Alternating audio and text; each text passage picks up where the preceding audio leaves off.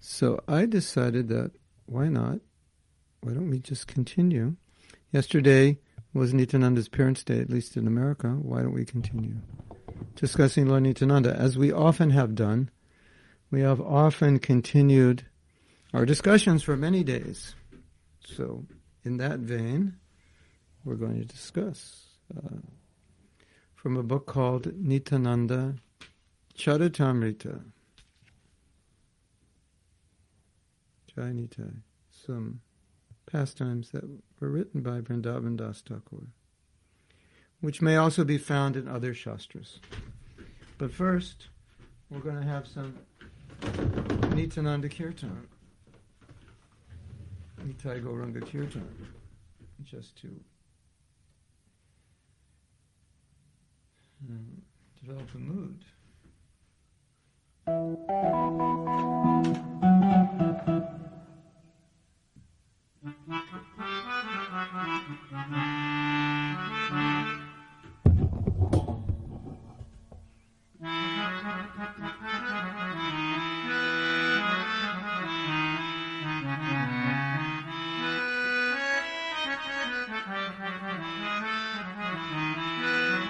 Sri Krishna Chaitanya Prabhu Nityananda Shri Advaita Gadadhara Srivasari Gaur Bhakta Vrinda Sri Krishna Chaitanya Prabhu Nityananda Shri Advaita Gadadhara Srivasadi Gaur Bhakta Vrinda. I have to hear. Hold on. I have to make sure this sounds right. Sri Krishna Chaitanya Prabhu Nityananda Shri Advaita Gadadhara Srivasadi Gaur Bhakta Vrinda. Gauranga Nityananda.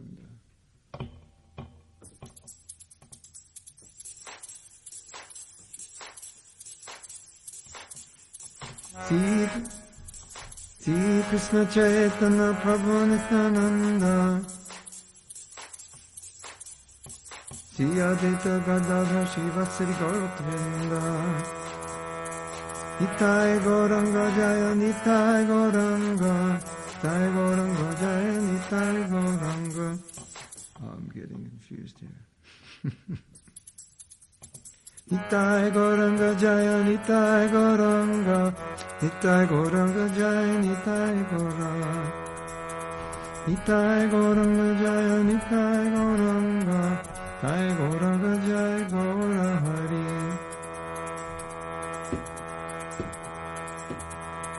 Gaura Hari Gaura Hari Gaura Hari Gaura Hari.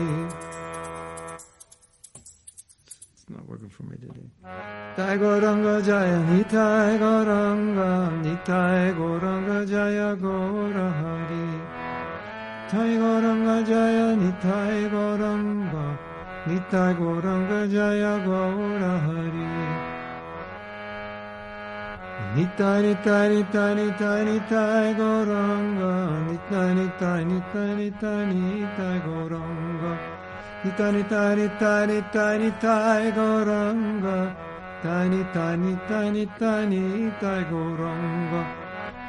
tani tani tani tani Gauranga Tani tani tani tani tani Gauranga Tani tani tani tani tani Gauranga Nitai Gauranga Jaya Nitai Gauranga Nitai Gauranga Jaya Nitai Gauranga Nitai Gauranga Jaya Nitai Gauranga Nitai Gauranga Jaya Nitai Gauranga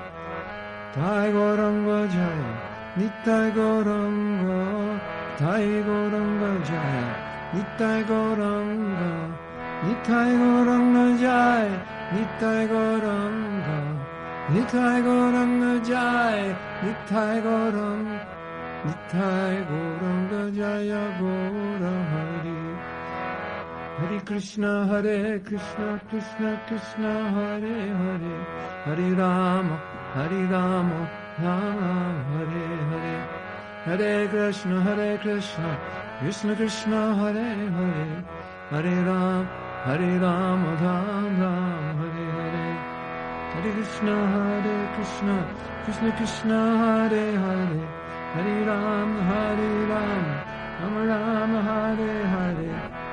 Krishna, Hare Krishna, Krishna Krishna, Hare Hare, Hare Rama, Hare Rama, Rama Rama, Hare Hare, Hare Krishna, Hare Krishna, Krishna Krishna, Hare Hare, Hare Rama, Hare Rama, Rama Rama, Hare Hare, Hare Krishna, Hare Krishna, Krishna Krishna, Hare Hare, Hare Rama, Hare Rama, Rama Rama, Hare Hare, Hare Krishna, Hare Krishna, Krishna Krishna, Hare Hare, Hare Rama, Hare Rama, Rama Rama, Hare Hare, Hare Krishna, Hare Krishna, Krishna Krishna, Hare Hare, Hare Rama, Hare Rama, Rama Rama, Hare Hare, Hare Krishna, Hare Krishna, Krishna Krishna, Hare Hare, Hare Rama, Hare Rama, Rama Rama, Hare Hare,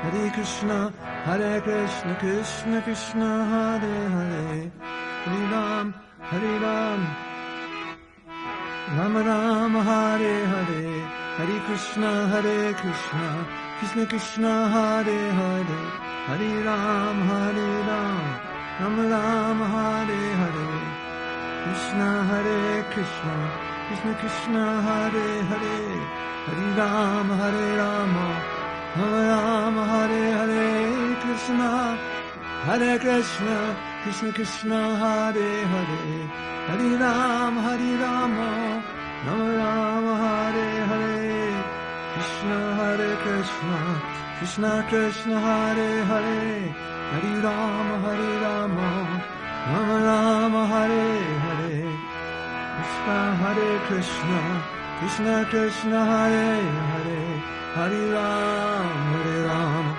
Rama Rama, Hare Hare, Nitai Goranga Jai, Nitai Goranga, Nitai Goranga Jai, Nitai Goranga, Nitai Goranga Jai, Nitai Goranga, Nitai Goranga Jai, Nitai Goranga.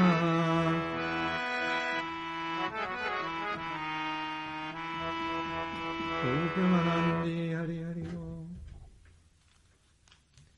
Jai Nimai, Jai Nitai.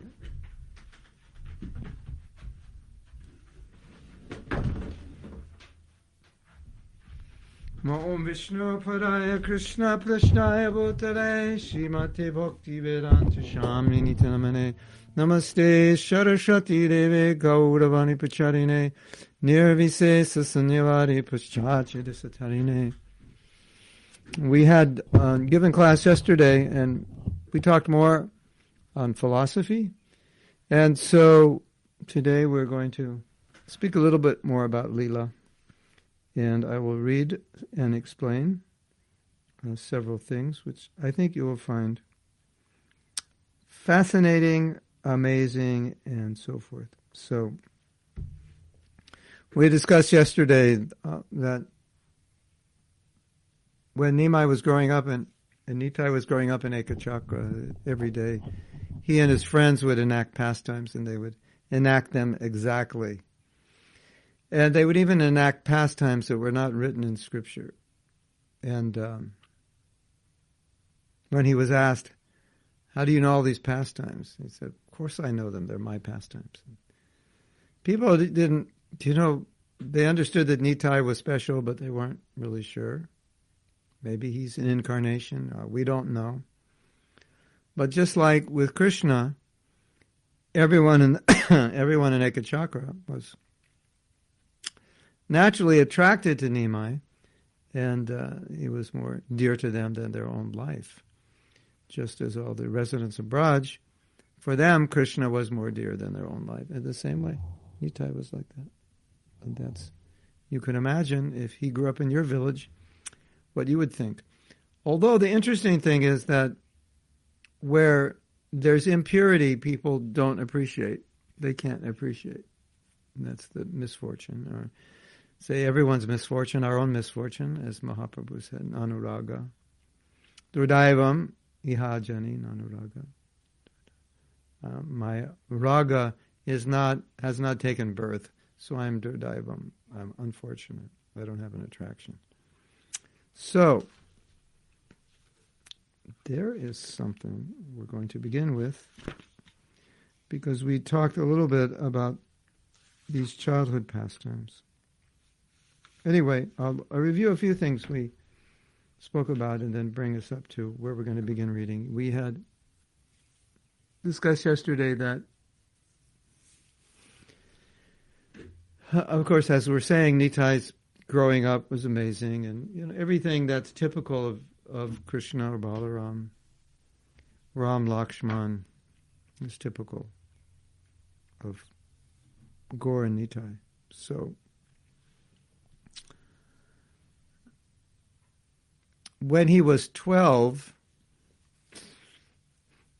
Lakshmipati Tirtha came to visit and stayed at their home, uh, the home of Hadai Pandit and his mother Padmavati. That was the mother and father of Nittai. And so when he was leaving the next morning, he made a request. So naturally, they're guests, and he's a sadhu, a saint. And naturally, you, you give them what they ask. He said, I have a request. Yes, sure, of course. I'm going on pilgrimage, and I don't have an assistant, and I'm just going for a few days, and uh, would you give me your son for a few days? Now, at that point, Nittai was twelve, and, and Lakshmipati Tirtha said, I will take care of him like my own life. So, it wasn't a question of Nittai not being safe. It was only three days. But everywhere that Nittai went, his father was always around. He couldn't bear separation. As you could imagine, if Nittai were your son, how could you bear separation?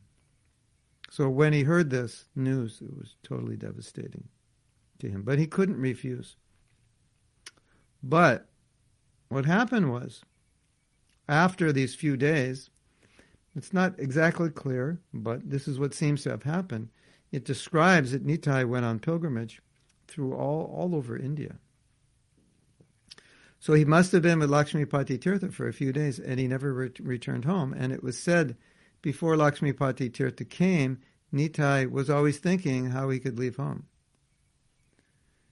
Uh, this is also symptomatic of of great personalities. Sometimes you see them, they just want to dedicate their lives and renounce the world and renounce home and the protection and comforts of home, protection of their parents and so forth. So anyway, Nittai, he went all over India.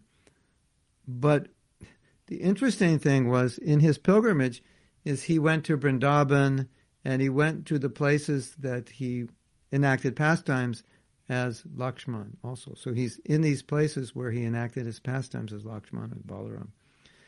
And when he went there, he just start crying, feeling separation, just crying, crying, crying, crying, crying, crying, crying, crying, crying, crying. Remembering the leelas and pastimes and, you know, what he was ex- feeling, what he was experiencing, that we'll probably never really understand.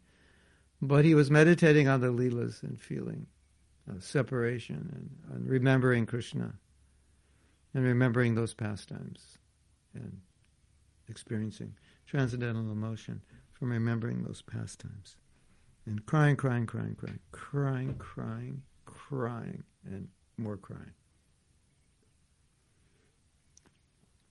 Now I want to read something for you. Um, I want to read a little bit about the separation of Hadai Pandit, what he was feeling. Uh, it was unbearable for him, and I will just read it because it's so interesting, and we will discuss it. As soon as Lord Nityananda left home, Hadai Pandit fell senseless to the ground. Who can describe the lamentation and crying of Hadai Pandit? Listen to this. This is interesting. Take it as you want, as an analogy or as a reality, as a as a hyperbole or as actual, as poetry, hyperbole, or actual fact. Even wood and stone melted, hearing such lamentation. Can wood and stone hear? Hmm. If they could, either they can hear and they melted, or if they could, they would melt if they could hear. That's the conclusion. Hare Krishna. Hmm. I think we're getting too much light here. Maybe. Maybe, I don't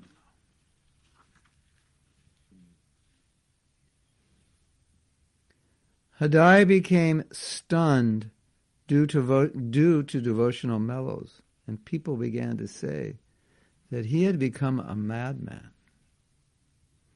He did not eat any grain for three months. He survived, however, only by the mercy of Lord Krishna. I think not eating any grain means he didn't eat anything. Oh, maybe some milk, I don't know. So now let's try to understand separation. How how beautiful is Nityananda? How magnanimous is Nityananda? Well, think of someone in this world who's beautiful and magnanimous, and multiply it unlimitedly, and you still won't understand. So if you have the Supreme Personality of Godhead as your son and he's leaving, how would you feel? You would go crazy. And everybody thought, Hadai Pandit has gone crazy out of something. It's like he's lost it. He he's lost it. Yeah. You would lose it also. Listen on, it gets very interesting. It is natural that due to attachment, both the Lord and his servants are unable to leave each other. This is the inconceivable nature of the Lord and the Vaishnavas. Lord Kapila became indifferent and left his widowed mother, Devahuti. Sukadeva Goswami left his Vaishnava father, who was none other than Vyasadeva. Without even looking back, Lord Chaitanya, the crest jewel among the sannyasis, was so detached that he left home, leaving his mother, Sachi Devi, alone. From the spiritual point of view, such leaving is never actual leaving. So this is good to know, so you don't spend the rest of your life crying when you hear these stories. His wife was so young, how could he leave her? This is so bad, I don't understand it. And Ramchandra goes through so much difficulty, and then Sita comes back, and then he hears a rumor that he's that he's accepted Sita back. He's like a henpecked husband, and he banishes her. It's like, oh, it's so painful. You hear about Radharani, it's almost dying, and separation from Krishna. So this, I, I thought of reading this just so you wouldn't have to spend the rest of your life in agony. Of course, I know your biggest agony is separation. Separation from pizza and ice cream, but someday this may actually cause you agony. But we now learn that it doesn't have to. So please listen. From the spiritual point of view, such leaving is never actual leaving. Some intelligent persons will understand this. All these pastimes are meant to deliver fallen souls. Hearing such pastimes melts even stones. Uh, yeah. Hearing such pastimes melts even stones. If even a Muslim hears such pastimes as the lamentation of Lord Ramachandra when he lost Sita, he will certainly cry. So, you know, sometimes this example is given of stones melting. Well, what does that mean? One, one thing it means is our hearts are like stone, according to Bhagavatam, second canto.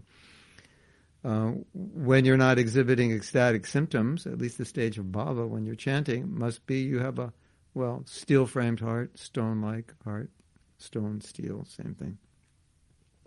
Can melt even steel. These pastimes can melt even still-framed hearts.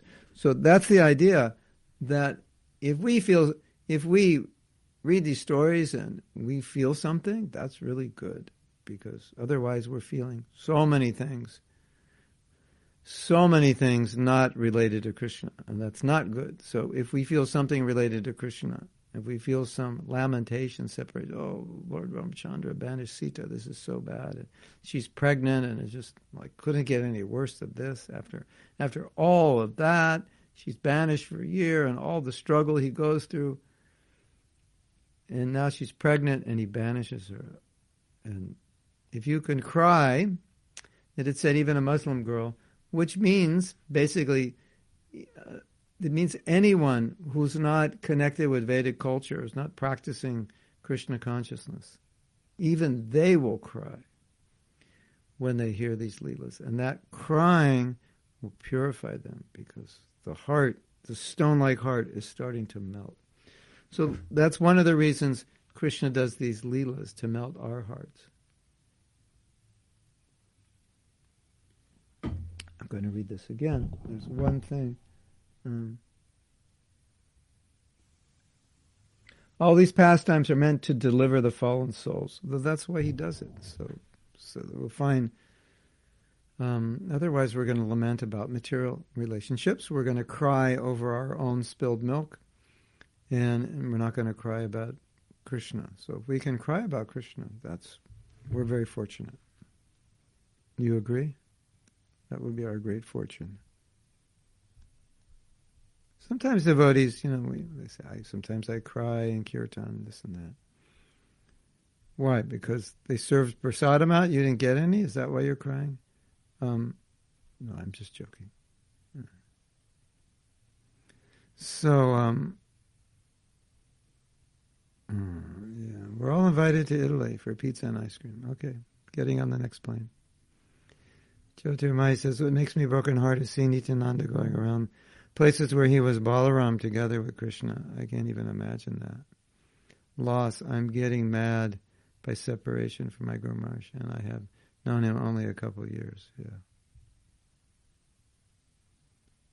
I cannot think of Nityananda missing Krishna. So we're going to read. We're going to read about some of. Uh, we're going to read one of the most amazing things you will ever hear in your life. Well, maybe not one of the most amazing, but it's up there. Uh, we're going to read later about the meeting of Nityananda Prabhu and Lord Chaitanya at the home of Nandan Acharya. Acharya. Nandan Acharya. That's proper Bengali pronunciation. In Mayapur. And what went on there was amazing. It's just like, yeah. Yes. Okay. But now, um, oh, I forgot to mention, um, when uh,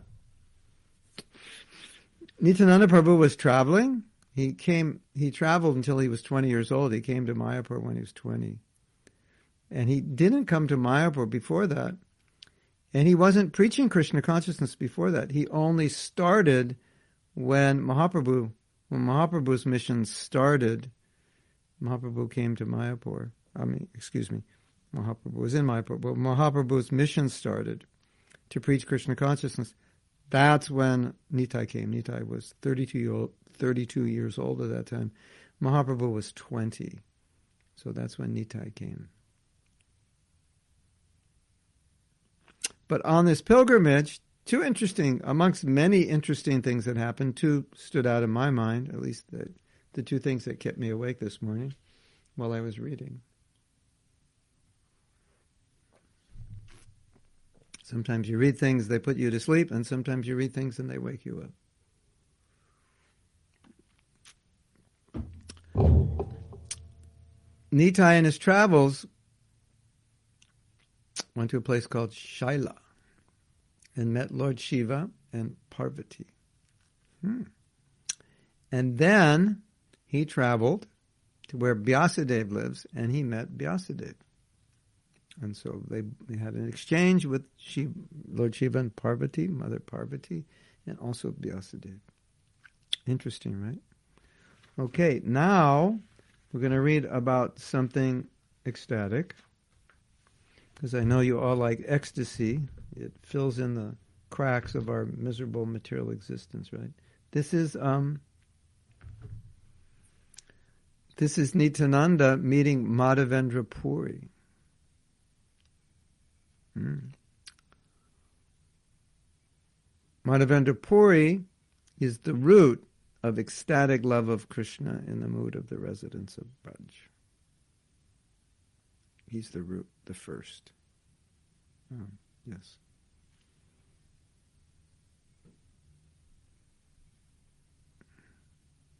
Hmm. Today is Jai Shri's birthday.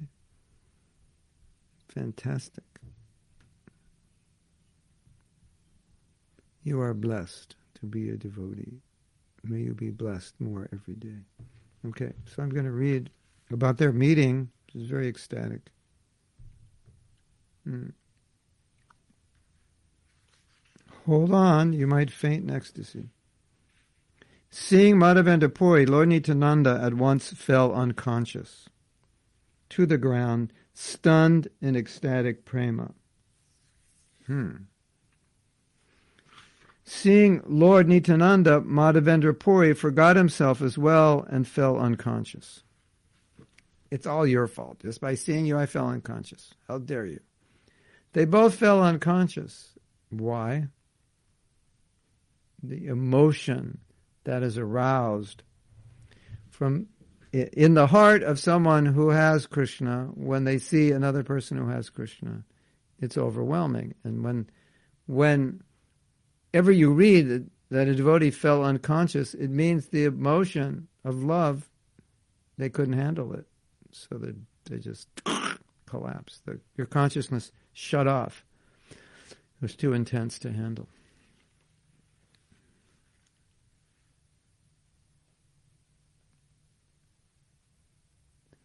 Sri Gaurachandra had repeatedly said that Sri Madhavendra Puri is the original root of worship in ecstatic love. After both Lord Nityananda and Madhavendra Puri swooned, the disciples headed by Ishwar Puri all began to cry. Ishwar Puri is a, Lord Chaitanya's spiritual master. Madhavendra Puri is Lord Chaitanya's grand spiritual master. So, um, the devotees are looking at this, and what are they doing? They're crying, so they're being affected by this emotion also, obviously. Recovering after some time, Lord Nityananda and Madhavendra Puri embraced each other and cried. Overwhelmed by ecstatic love for Krishna, they rolled on the ground, excuse me, rolled on the sand and cried loudly. Okay, try to visualize what's going on. They see one another, they fall unconscious, all the devotees are looking at this, crying. They regain consciousness. And then they start crying, fall over and roll on the ground. Not, and this crying is not coming from any kind of unhappiness. This is happy crying.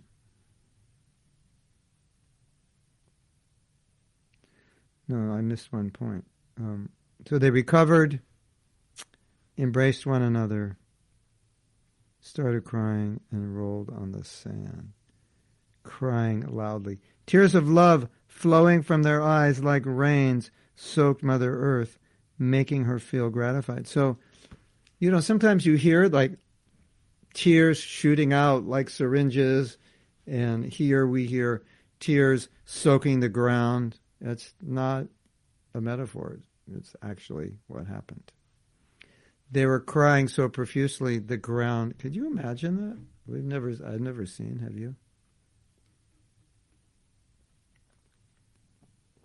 You're crying so much, there's puddles on the ground below. All that happened when Krishna was crying, when his mother, Mother Yasoda was chastising.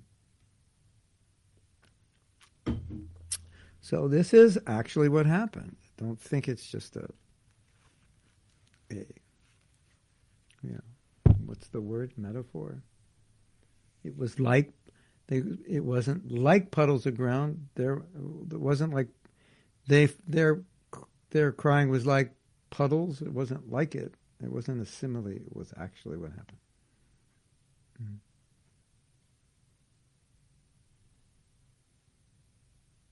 It's like rain, okay.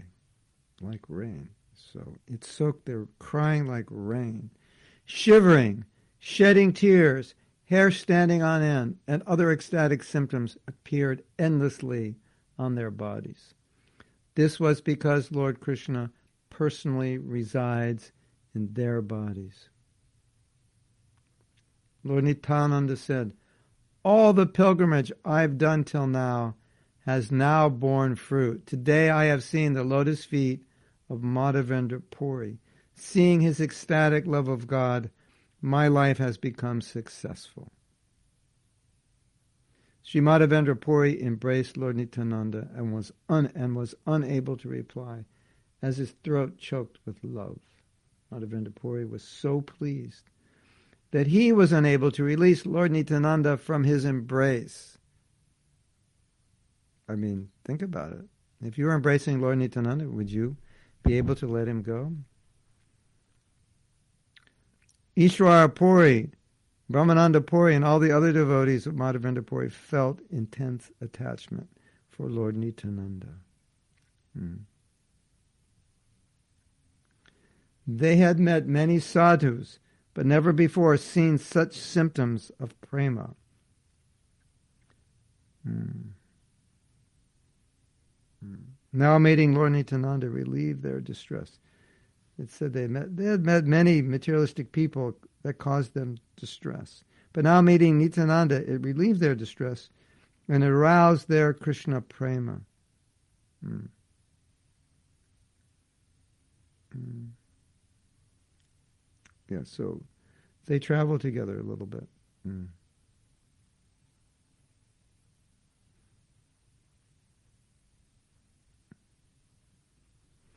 So there's a verse.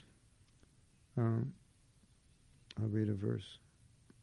Madhavendra Puri said, this is Madhavendra Puri, I have never seen such ecstatic love. Wherever there's such prema is my favorite holy place. I know Krishna's given me his mercy since he's given me such a friend as Nityananda. Wherever one finds Nityananda's company is the most sacred and transcendental place. That devotee who hears the name of Nityananda will certainly attain the lotus feet of Krishna Chandra. If one can, if one has the slightest envy for Nityananda, Krishna never favors him, even if he's a devotee. Nityananda, Nityananda, Nityananda. What did it, what did we just read? Uh, um, that devotee who hears the name of Nityananda will certainly attain the lotus feet of Krishna Chandra. Nityananda! Nityananda! I have to take that name in. Now, when I was reading this, I was thinking of something. Um,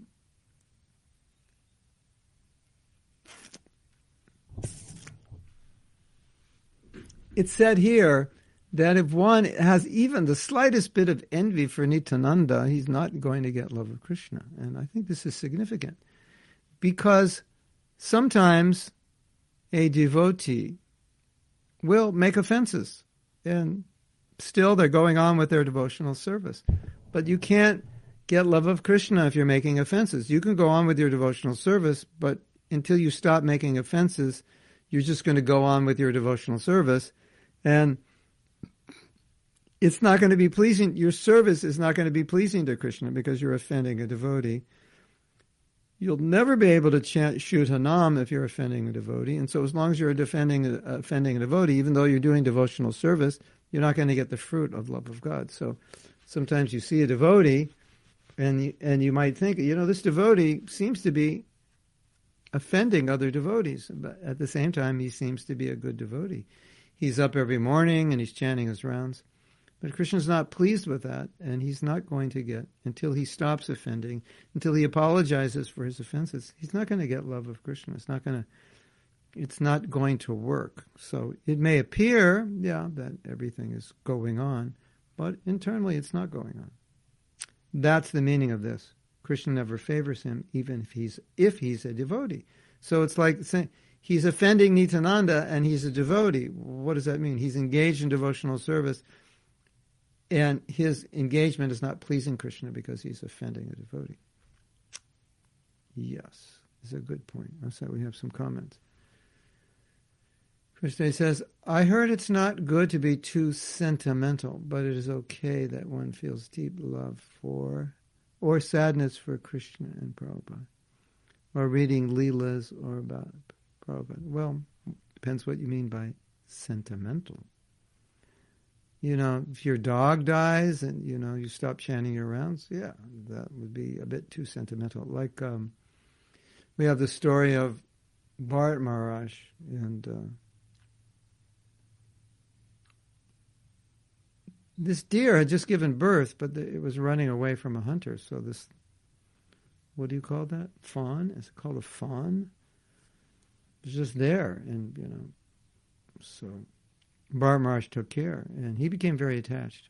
That's being sentimental. You become, if you become attached to something that becomes an impediment to your bhakti, that's sentimental. I mean, otherwise... Being sentimental for Krishna, that's that sounds like perfection to me. Um, the word sentimental in and of itself is not a bad word. I think it's, I think this word in, in ISKCON, sentimental, is like, oh, you said, oh, I've got the disease. Prabhu, did you get COVID? No, I got sentimentalism. Ooh, really? I'm, I'm like, I better distance myself from you. You're a sentimentalist. Sentimentalist means you have all these crazy feelings, which are not, um, we'll just say not bona fide. Uh, and you don't understand bhakti. You think you have love, but it's just love. But really you love ice cream more than you love Krishna. And things of that nature. That's sentimentalism. But to be sentimental in and of itself is not bad. But to think that I have love of Krishna when I don't, and to think I have bhakti when I don't even understand what bhakti is or how to execute it, that's being sentimental. Or if my puppy dies and I'm like, I can't chant my rounds for a month. Yeah. So, like that. So sent, being sentimental is it's not bad. It's good if it's for Krishna. Right?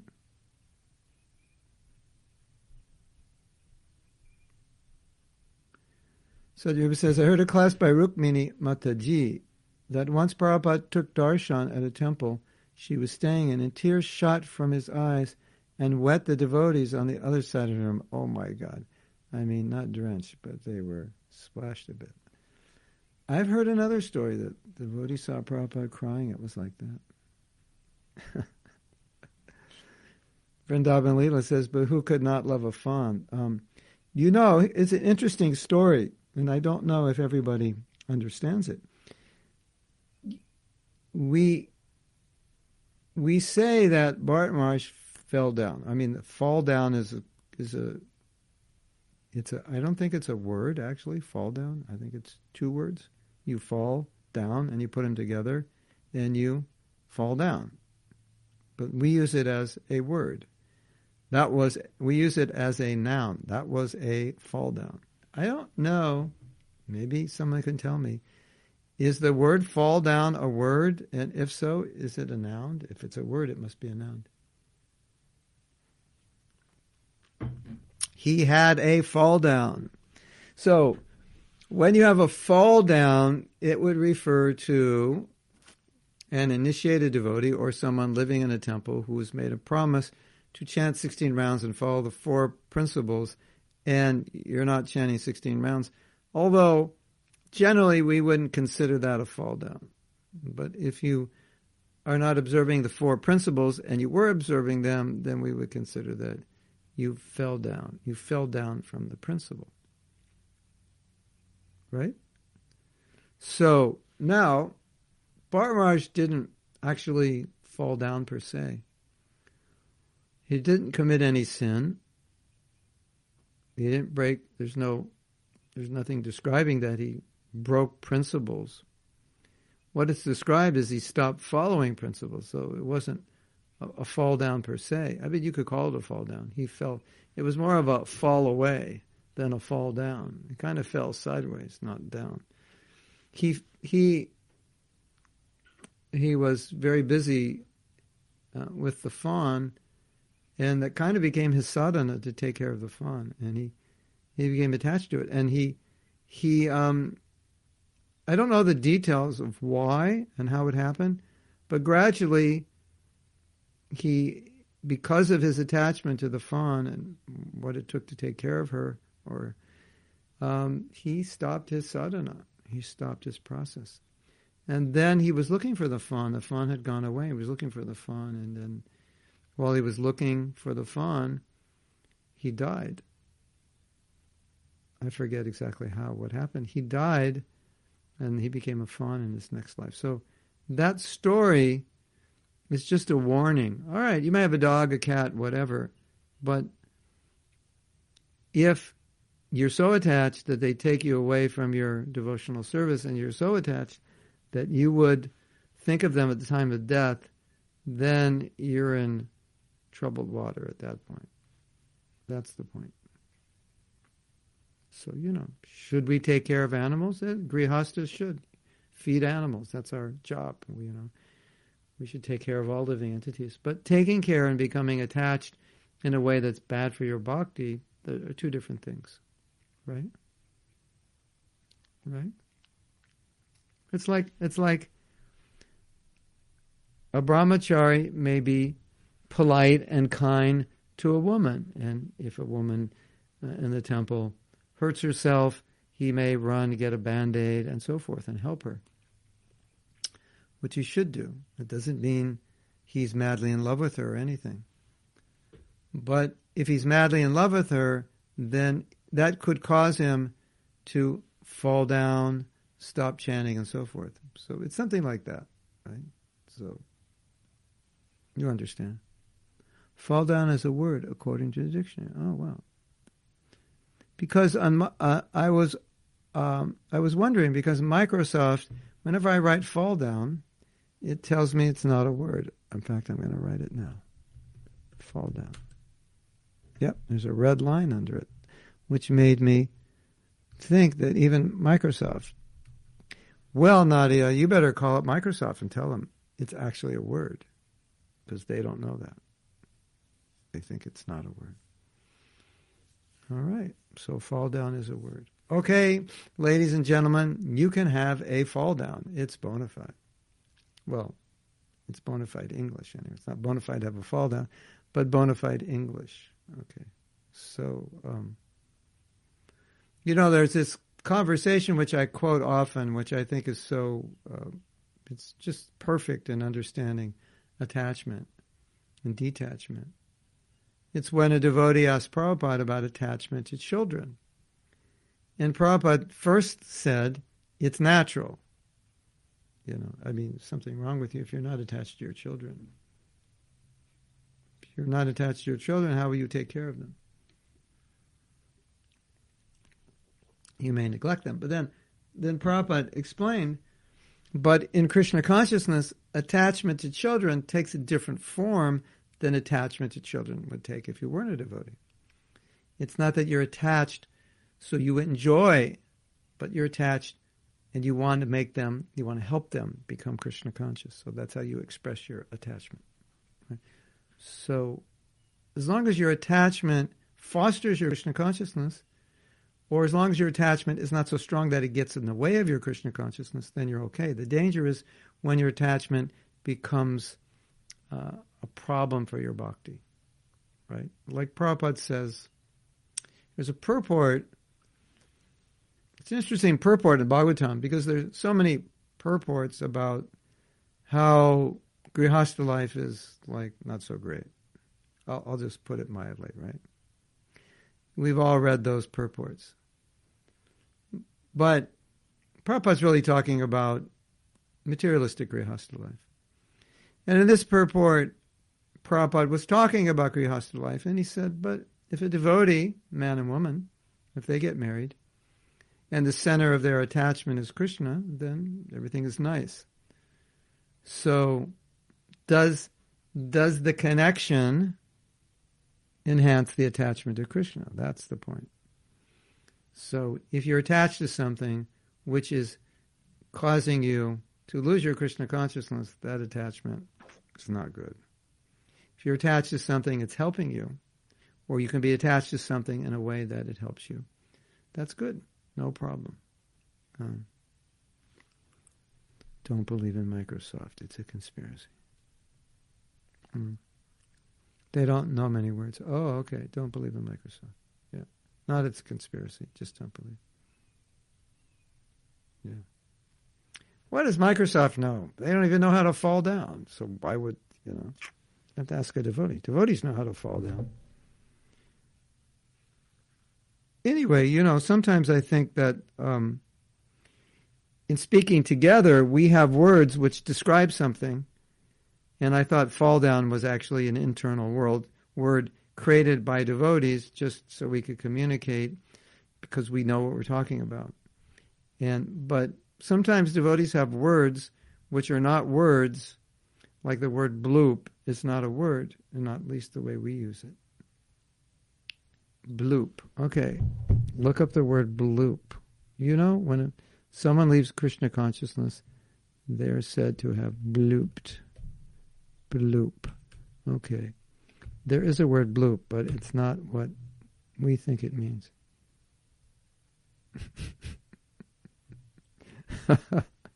An ultra-low frequency underwater sound detected by the U S This is interesting.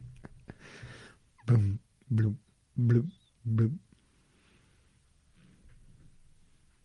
bloop. Prabhupada said something like that when he said something like a devotee leaves, it's like a the soul falls, it makes a sound like bloop, like this sound, bloop, like low water frequency. And so Brahmananda started using that word. When some devotee would leave, he'd said, oh, devotee blooped. That is, you know, that's that's a total internal word, ISKCON word, the way we describe somebody left. But you can't go up to someone on the street and say, do you know so-and-so? They blooped. They're like, blooped? What's blooped mean? And so when, when Brahmananda told Prabhupada that so-and-so blooped, Prabhupada said, what is this bloop? Or is this bloop? bloop? I don't know how Prabhupada said it. What is this bloop? And he said, he, Prabhupada, he went away. And Prabhupada said, then if he blooped, what can be done? So then Prabhupada started using the word as if he thought it was an English word that he didn't know. So that's the origin of the word bloop. When you become as competent a writer as Shakespeare, you can make up your own words. But sometimes making up words for ourselves, maybe, I think the problem is if we make them up for ourselves uh, and we think everyone they're normal words, and then we run into a problem. We use them and people don't understand what we're saying. Um, yeah. Okay. Now, I'm skipping around to highlights of what I read. And I hope I don't miss anything. Yes, this is the meeting of Lord Chaitanya. This is the highlight, actually. What I really wanted to discuss. This is so... It's just rel- to relish it, and here it is so nice. Blue pedo. It's an ISKCON, but Spanish word. Blue pedo. How about blupo? Blue piedo? What happened to so-and-so? Blue Piedo, Prabhu. Oh, Prabhu, Blue Piedo. So, lo siento, Blue Piedo. Mm. That's Mexican Spanish.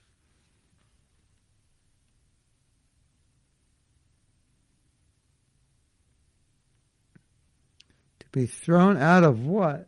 Bloop also means to be thrown out of what? S M T H? Anyway, it's a perfectly good word. He bloops. Okay, I'm going to read. The topics of Madhya Khanda are just like nectar. This is the Madhya Khanda of this book. Madhya means middle. Hearing them destroys one's atheistic mentality. Please behold the beautiful Lord Nityananda. To your eyes, full satisfaction. He has personified love and affection for Lord Gauranga.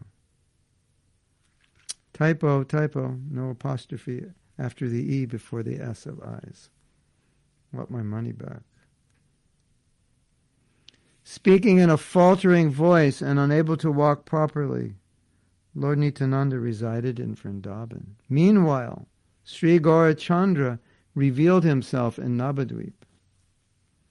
Lord Gauranga constantly did Sankirtan in great ecstasy. Sankirtan. He felt distressed, however, not seeing Lord Nityananda. Lord Nityananda could understand the manifestation of Lord Gaurachandra. He lived in Vrindavan waiting for this auspicious moment. So just describe that. Now that he knows, now that he knows, there's the story if you want to read it. Gaura Prabhu put it up, told by Achyuta Ananda. Mm-hmm. Let's read it so I get the details right, because I missed some details. One day I was in the store with Brahmananda and another fellow who had been at the temple said, I don't like this and that. This is all nonsense. He walked out, slammed the door. I said to Brahmananda, he fell back into Uh, wait, wait, wait. He fell back into the ocean of material illusion. Brahmananda then made the sound, bloop. That is how bloop was created, and it became like you fall into the ocean. Okay, that's how, like a rock falling in. Bloop. And our word, and and it became our word when someone was leaving the temple. Look at that guy. I think he's going to bloop. Boy, I hope I don't bloop. Where's so-and-so? Oh, he blooped. So we were up in Prabhupada's room, and Prabhupada asked, where is that boy Michael? Brahmananda said, oh, he blooped. Bloop? What is this bloop? We all looked at Brahmananda as if to say, you tell him you made it up. He said, well, he's speaking to Prabhupada, you've been explaining that we fall back into the ocean of Maya like a stone makes the sound when it hits the water. Bloop. We've been saying that when somebody leaves, they bloop. Prabhupada responded, well, if he blooped, what can we do? He immediately picked up on it, and that is how blooped got invented. Um, Gauradas, you want to write a book of all the words we use in ISKCON and their origins? Because a lot of devotees don't know, like when we say spaced out, where that came from. Or freaked, I'm freaking out. My round's done, I'm freaking out. Nobody, you know, they don't. They weren't living in the sixties or close to it. You don't know where those words come from. Spaced out, freaked out, um, burnt to the max.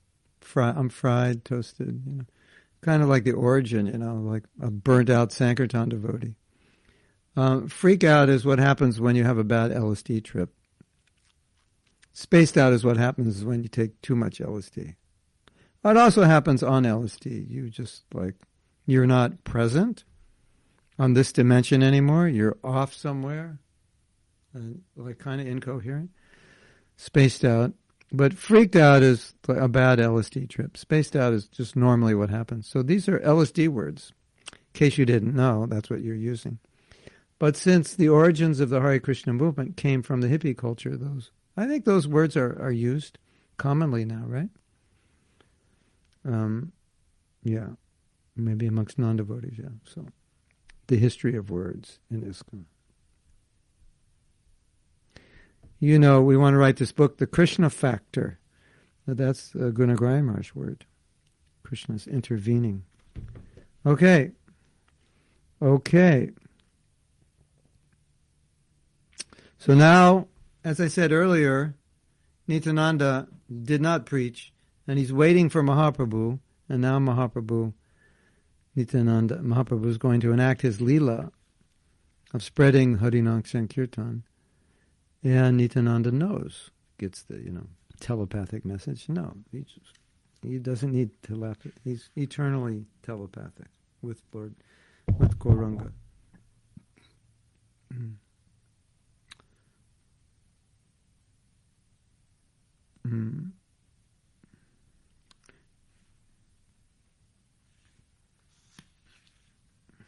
Let me read this again. We lost. Please behold the beautiful Lord Nityananda to your eyes full satisfaction. What are we reading here? Is this... Oh, I think what we're reading from is... Um, I'm not sure. I'll read again. The topics of Madhyakanda are just like nectar. Hearing them destroys one's, one's atheistic mentality. Please behold the beautiful Lord Nityananda to your eyes' satisfaction. He is personified love and affection for Lord Gauranga. Lord Nityananda's limbs are filled with transcendental mellows for Lord Gauranga. Speaking in a faltering voice and unable to walk properly, Lord Nityananda resided in Vrindavan. So it's just a glorification. And then we just read that he now he understands it's time to enact the Sankirtan Leela. Understanding that the Lord had revealed himself, Lord Nityananda immediately went to Navadvip and stayed at the house of Nandan Acharya. So he leaves Vrindavan knowing it's time to enact these Leelas. And instead of meeting Mahaprabhu, create some suspense and some separation. Separation is kind of a theme of La Leela. So he goes to the house of Nandan Acharya, and we'll read about Nandan Acharya for a moment. Nandan Acharya was a Mahabhagavata, a pure devotee of the Lord. He saw Lord Nityananda as effulgent as the sun. Lord Nityananda was dressed as an avadut, or mendicant. He possessed an attractive body. He was always in deep, sober mood. He possessed an attractive body. He was always in a deep, sober mood. Lord Nityananda chanted the holy names of Krishna day and night. He was the abode of Lord Chaitanya's mercy within the three worlds. He often shouted loudly out of his own ecstasy, maddened with love of God. He was an incarnation of Lord Balaram. The enchanting beauty of his face defeated millions of moons. His sweet smile enlivened all the people of the world. His beautiful, brilliant teeth were like pearls, and his two lotus eyes, broad lotus eyes, increased the beauty of his face. His hands stretched to his knees, and his chest was very wide. His lotus feet were expert in walking. Lord Nityananda spoke with everyone with burning compassion. Wow. He spoke to everyone with burning compassion. What does that mean? That means um, the the nature of a devotee is their heart burns to see other people suffer. That's compassion is a kind of burning.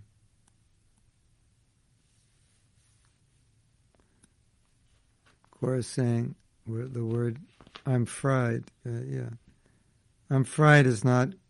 I'm not fried from compassion. Uh, hopefully you can become fried with compassion. But, um, so his heart's burning with just pain. Heart's pain to see the suffering. Wow. Hmm.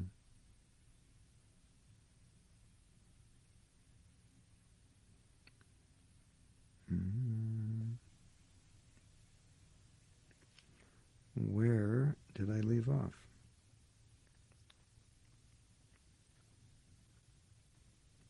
Can't find it. Mm, mm. Yes. Hearing the words from his lotus mouth completely destroyed one's bondage to fruitive activities. As Lord Nityananda arrived in Nadia, all the residents began to chant, joy, joy. Well, they actually began to chant, joy, joy, because they're Bengalis. Who is so expert to describe his glories? It is Lord Nityananda who broke the sannyas danda of Lord Gaurachandra. It is he who enlivened all the fallen, foolish traders of Bengal. Trade, not traders. Traders, business people. Traders, not traitors. Trader sounds the same. If anyone even chants his holy name, he will certainly be purified. Seeing Lord Nityananda, Nandanacharya became very happy. He offered him lunch and kept him in his house. Whoever hears about Lord Nityananda's arrival at Navadvip will certainly obtain the treasure of love and devotion. So this was also another impetus to read this, to get this blessing. Whoever hears about Lord Nityananda's arrival at Navadvip will certainly obtain the treasure of love and devotion. I don't know when that treasure is going to arrive at your house, but it's on its way. Just stay. Don't go anywhere. Fried with compassion. It's called compassion fatigue, like nurses or doctors, when they don't tear, take care of themselves, but constantly, yeah. Well, then the conclusion is if you're burning with compassion, you won't fry with compassion. But if you're not burning with compassion, you will fry. Because you're burning with compassion, all you want to do is, like Lord Nityananda with Jagannatha, he didn't burn out with them. Because he was burning with compassion, he didn't get fried with them. They got a bit upset with him. Yeah, okay. uh, so here's the blessing. We're going to get the treasure of love and devotion. It's just being sent right now. Let's see when it arrives. Aware of Lord Nityananda's arrival in Navadvip, Sri Vishrambara became extremely happy. So he told Srivas and Haridas, he knew where he was, but it was just part of a Leela. He said, go find them. They went out for nine hours searching in Mayapur, and they couldn't find him. So then the next day, Lord Chaitanya said, come with me, I know where he is. Um, so, this is what Lord Chaitanya said. Today, this is before he told them to go, today I had a wonderful dream. I saw a beautiful chariot with a flag on top that came and stopped near my door. Within that chariot, there was a remarkable personality. He carried a large pillar on his shoulder and appeared restless. He had a stick tucked into his clothes and carried a pitcher in his left hand. He dressed in blue garments with a blue chadar on his chest. A wonderful earring hung on his, hung on his left ear. By his features, I assume he is none other than Haladhar Balaram. He repeatedly asked, is this the house of Nimai Pandit? Hmm. Lord Chaitanya continued, I have never seen such a noble and powerful personality. He was effulgent and dressed like an avaduta. I was severely stunned by seeing him. Hmm. I asked him, who are you? He smilingly replied, I'm your brother. We will meet and know each other tomorrow. I don't know if you know this incident, part of this story. Hearing his words, my happiness increased. I considered myself as similar to that personality.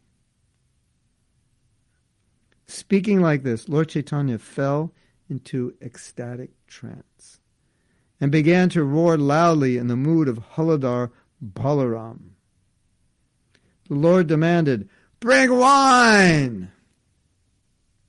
His loud voice almost shattered the ears of everyone present. Then Srivas Pandit said, please listen, O Goshai. The wine that you are asking for is right here in front of you. Only those you give it to can relish it. In other words, the holy name. So this is like, like Lord Chaitanya. It doesn't just do like things ordin- ordinary, you know, just like Nityananda's coming and, you know, okay, well, let's, let's go meet him.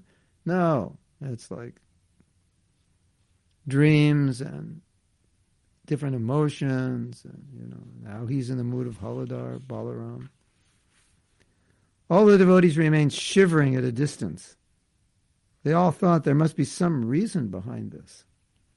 The lotus-eyed Lord loudly talked aimlessly. He smiled and moved his body to and fro in the mood of Sankarshan.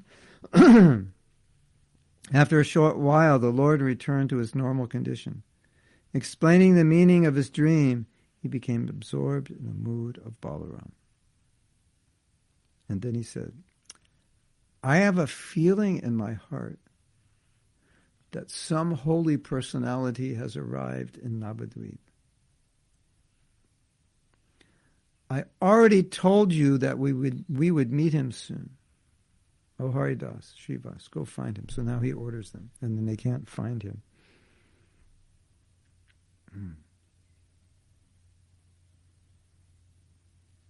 So why did he order the search? There's a reason, and you're going to find out. Why did he order them to search if he knew they weren't going to find him?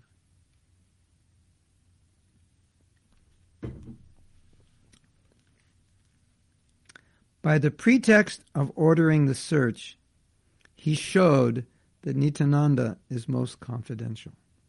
In other words, you just can't find him. Some people glorify Lord Gaurachandra, but as soon as they hear the name of Nityananda, they get up and leave. Just like if one worships Govinda but not, does not respect Lord Shiva. For that offense, he will surely go to the abode of Yamaraj. So you worship. Uh, yeah, that was, I think, the, one of the... Uh, I think, wasn't Krishnadas Kaviraj said his brother accepted Krishna, but not Lord Chaitanya, and then I think some of the sons of Advaita, some accepted Lord Chaitanya, but not Nityananda. Not good. This incarnation of Lord Nityananda is most confidential. Without the inspiration of Lord Chaitanya, no one can even see him. If anyone criticizes Lord Nityananda's unfavorable, excuse me, unfathomable, unfathomable, unfathomable, I can't speak English anymore, unfathomable qualities. Though he possesses devotion to Lord Krishna, such devotion will be checked. So that's the same same point that was made before. You possess devotion to Krishna, but if you criticize Nityananda Prabhu, your devotion is just, it's not going anywhere. It looks like devotion, but it's not going anywhere. Hmm. So Girda says, what if one is more attached to Lord Nityananda, but not to Lord Chaitanya? Should that attachment lead to love for Lord Chaitanya? What if it's still not developing? Well, you know, there's a tattva here also of understanding the position of Lord Chaitanya and Lord Nityananda. So first you have to understand who Lord Chaitanya is. And we... We approached Lord Nityananda to get Lord Chaitanya's mercy. And, of course, Lord, Ch- Lord Chaitanya's mercy comes through Lord Nityananda. So, um, I don't think it's proper to not be attached to both, but if you're more attached to Nityananda because he's more merciful, that's fine.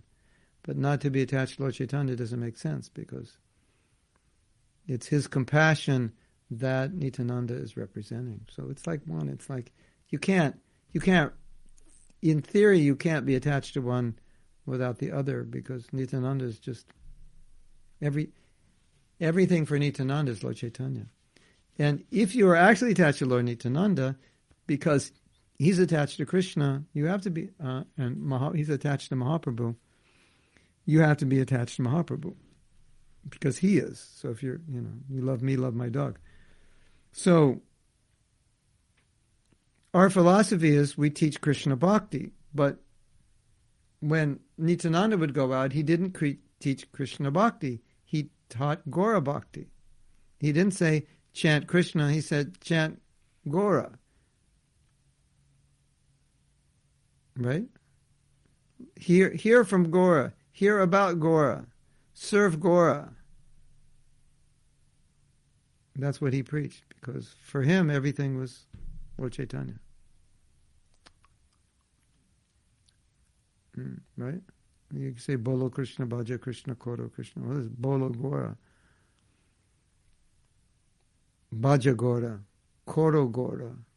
That was Siksha. That was Nityananda. So to be attached to Nityananda, yeah. To be more attached, more merciful, yeah. Why not? But understand that he's attached to Gauranga. All the mercy is coming from Gauranga. So, yeah. Ah. Okay.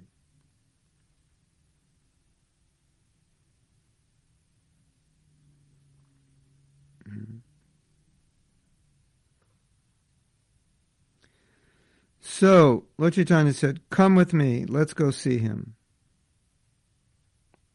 On the way, Lord Chaitanya called Murari.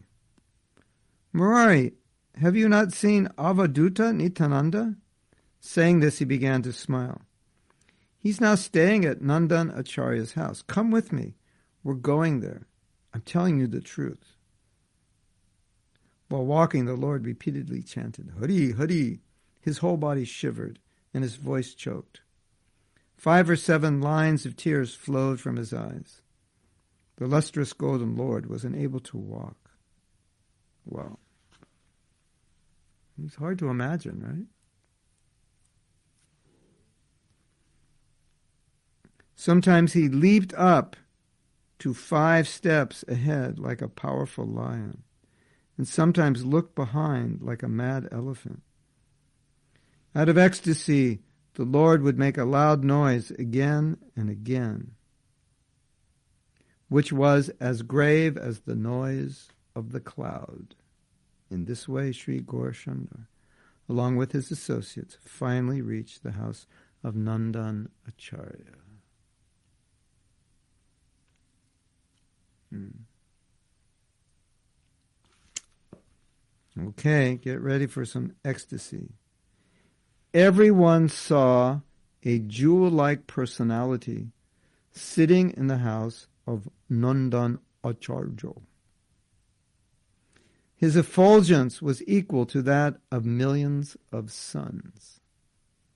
He was sitting in his own mood, deeply absorbed in ecstatic meditation.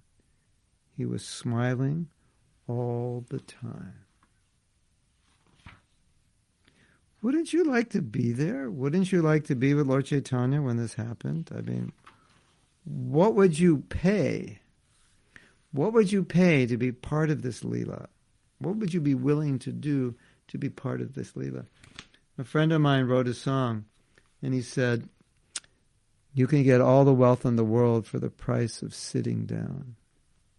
So, for the price of this wealth, all you have to do is sit down, Hare Krishna, Hare Krishna, no offense. And maybe someday, I mean, I, I don't know about you. I, I, I, I actually lived uh, for a period of time. I maybe it was six, eight months or so, or a year. I can't remember. I lived in Mayapur in an apartment that was probably fifty yards, forty yards from Nandan Acharya's house, and I would walk by the backyard of his house every morning on the way to the temple. And I was reading somewhere, I can't remember, maybe, I don't know, where was I reading? Maybe maybe Chaitanya Bhagavat somewhere. And it said, or Navadvitam Mahatmya probably, it said, if you have eyes to see, then when you look at Nandan Acharya's house, you will see palaces made of jewels.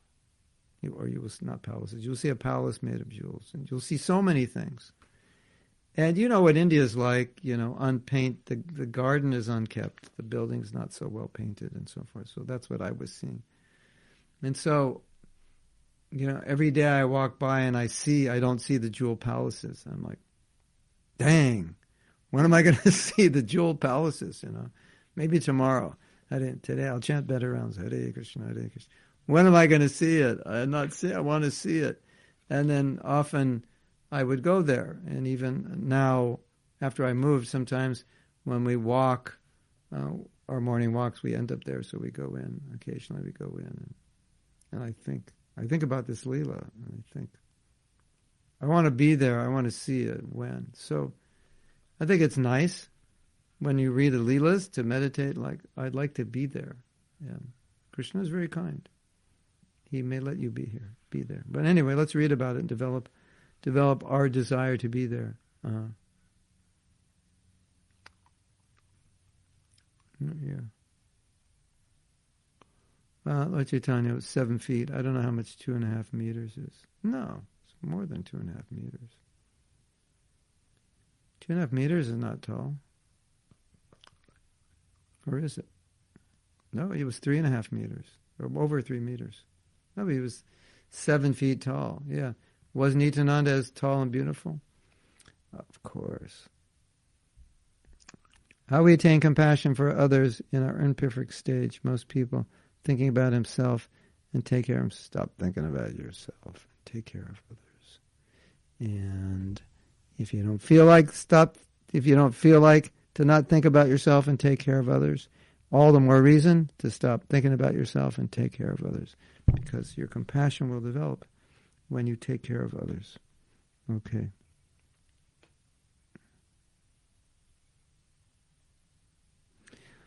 Aware that Lord Nityananda was in a deep trance of pure devotion, Lord Vishnubar and his devotees offered obeisances. Everyone stood aside with awe and reverence. No one said a word. They simply stared at him. Then Mahaprabhu Vishnubar came before Lord Nityananda, who had once understood his beloved and worshipful Lord was present. Worshipable. Worshipful and worshipable. The form of Vishnubar was as beautiful as that of a Cupid. He wore an attractive dress and a flower garland. Sandalwood paste was smeared on his forehead. The luster of gold appeared most insignificant before the body of the Lord. Even the moon god hankers to see his enchanting face. The Lord's teeth resembled a set of pearls, and seeing his attractive hair, one becomes unconscious. Oh my God! What happened to you, Prabhu? Oh, I saw Lord Chaitanya's hair and I fell over unconscious. That's beautiful hair. What does that look like? Can we even imagine? Seeing his two broad pink eyes, one wonders, are there any more lotus flowers?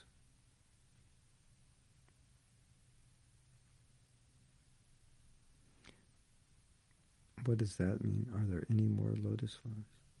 Like, his eyes are so much more beautiful than a lotus flower. It's like, lotus flowers are not lotus flowers anymore. His two long hands stretched down to his knees. A fine, thin Brahman thread beautified his broad chest. His forehead was wonderfully decorated with marks of tilak, and his body looked enchanting even without any ornaments. His fingernails defeat the beauty of millions of jewels. His attractive smile is nectar. Lord Vishnubar stood in front of Lord Nityananda, who had once recognized the Lord of his heart. So just imagine. They walk in. It looks like, as far as I can tell, he sat down in front of Lord Nityananda.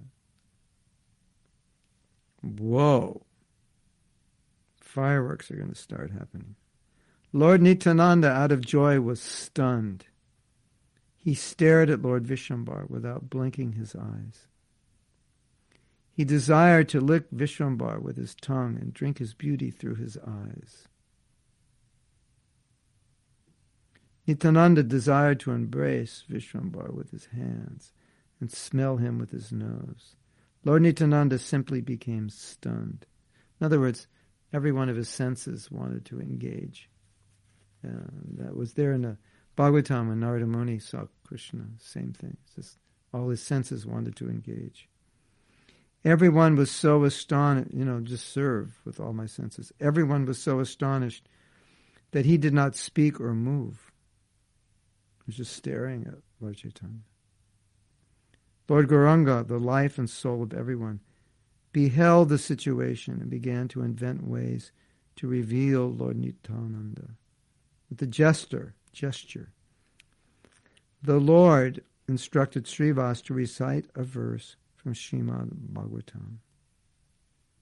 Understanding the Lord's intention, Srivas at once recited a verse, and the verse is, wearing a peacock feather, upon his head, blue karnikara flowers on his ears, a yellow garment as brilliant as gold, and the Vijayanti garland, Lord Krishna exhibited his transcendental form as the greatest of dancers as he entered the forest of Vrindavan, beautifying it with the marks of his footprints. He filled the holes of his flute with the nectar of his lips, and the cowherd boys sang his glories. Now, Lord Balaram's cowherd boy. So that's the right verse. Hearing this verse, Nityananda fell to the ground unconscious. Out of great ecstasy, Lord Nityananda remained inert as Lord Gauranga told Srinivas to continue.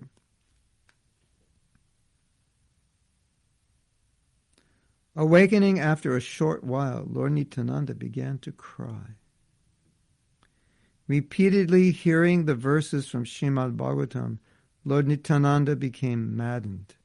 He roared like a lion, and the sound shook the universe. He jumped in the air so forcefully that everyone thought all his bones would break to pieces. The last, we went to Ekachakra. I forget when it was. Maybe it was the last time I was in India.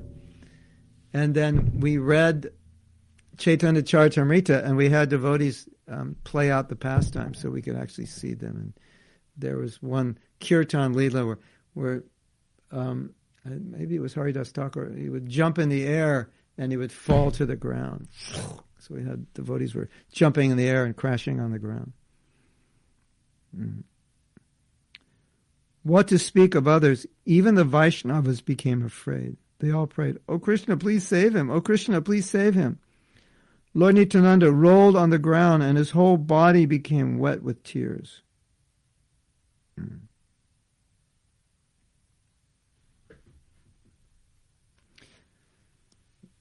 Why would he break his bones? Because he jumped so high coming down. That's what they were afraid of. Sometimes he would laugh loudly, and sometimes he felt great happiness within his heart. Sometimes he danced. Sometimes he clapped his hands, and sometimes he jumped forcefully. Oh, we have to speed up here. I, just, I don't want to, like, compromise and not read all of this because it's so nice. There was one other amazing story also. Maybe Monday we'll read the other amazing story. Okay. Um, a golden effulgence shone from the beautiful body of Lord Nityananda. Brightly shining ornaments decorated his charming bodily limbs. Yellow cloth adorned his waist. And he wore a turban decorated with champaka flowers. Tinkling ankle bells sounded as he walked. Tears, tears filled his deer-like eyes. His enchanting smile appeared as if lightning had fallen down on earth. His captivating smile disturbed the chastity of women. His grave voice resembled the sound of a cloud. Um, one of the qualities of a devotee is poetic, as you can notice. Vrindavan Das Thakur is quite poetic. His roaring sound subdued the mad elephant. Okay. Overflooded with love, Lord Nityananda's body showed symptoms of ecstatic love, shivering, standing of hairs on end, perspiration. He held a golden stick in his hand as he defeated the pride of Kali. His lotus-like palms were simply wonderful, decorated with armlets, banklets, necklace, bracelets, earrings, this and that, blah, blah. Okay. Sometimes he stood up saying, "Please hold me." Then he would ask everyone, "Where is that cowherd boy? Kanhai?" Sometimes he uttered strange words, and sometimes he cried or laughed. Sometimes he asked for honey, and sometimes he praised his consort Revati. So he's totally in the mood of Balaram. Sometimes he hopped, sometimes He said one thing, the next moment something else. No one could understand what he said. The fragrance of his bodily limbs caused all the young girls and the married women to leave their homes without hesitating. Lord Nityananda fell on the ground to offer obeisances to Lord Vishrambar and humbly offered prayers with sweet words. Lord Nityananda fell at his lotus feet. Both of them tried to catch hold of each other's feet. And this you also find when they were doing kirtan at Srivasanga, the devotees were like all trying to catch one another's feet, take the dust. They're not like, you know, we do that, but we're not that humble. But they're actually doing it out of humility. Um, Lord Chaitanya looked at Nityananda Prabhu's smiling face and said, "Where were you? I have searched the entire world, but could not get any, but I have searched the entire world, but I have, I have searched the entire world, but I could not get any, get any news of you. Finally, I heard that the son of Nanda Maharaj is living at Navadvip in Gaudadesh, hiding his real identity. I've come here to catch this thief. Today I've caught you. How will you escape?" Hmm.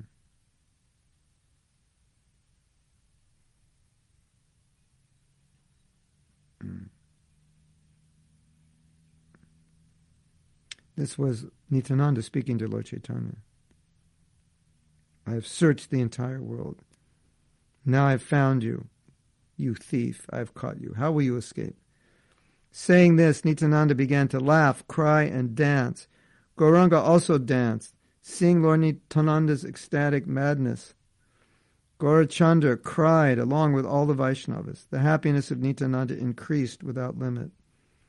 Although everyone tried to pacify pacify him, they were they were unable. When all the devotees failed to calm him, Vishrambar personally embraced him. As soon as Vishrambar embraced him, Lord Nityananda surrendered his life to Lord Vishrambar, Vishrambar and became still.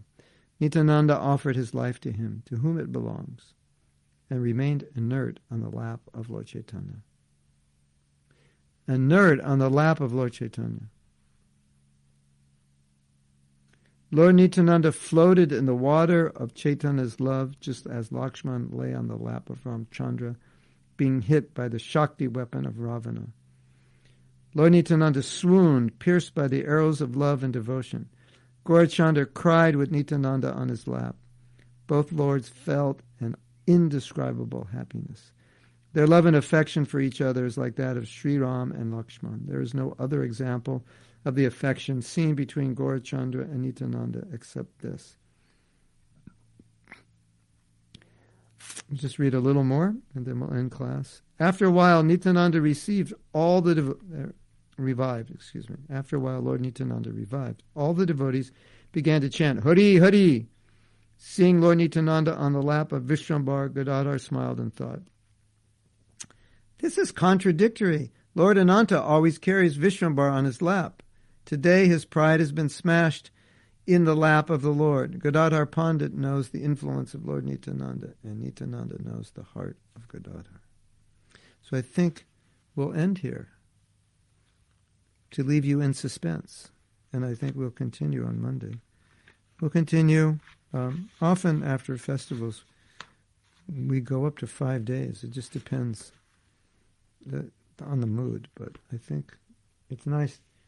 One day is not enough to fully appreciate Lord Nityananda. Right, so you have, we'll read your comments and then um, Marco says, "It is amazing to think that the wonderful Gaur Nitai were personally present on this planet just five hundred years ago. We are really lucky, yeah. It's amazing to think that I lived fifty yards from where this Leela happened." Isn't it? It's amazing that we can even talk about this Leela. Yes, it was super when we were in Ekachakra. Yeah, we went to Ekachakra. And, uh, you know, we had these dramas and kirt- lots of kirtans. And uh, if you get Nitai's mercy, you're very fortunate. I would pray for it. Um, Thank you, thank you. Okay. So um, rather than disappoint you, we will continue. Hare Krishna. And some of you we will see in an hour and a half for japa. And uh, after japa we, reci- we recitate, not we recite, six shlokas of Bhagavad Gita, and that way I think in six months we will have chanted the whole Gita. Pretty nice, huh? Okay. Srila Prabhupada ki jai. Hare Krishna. Srila Prabhupada ki jai.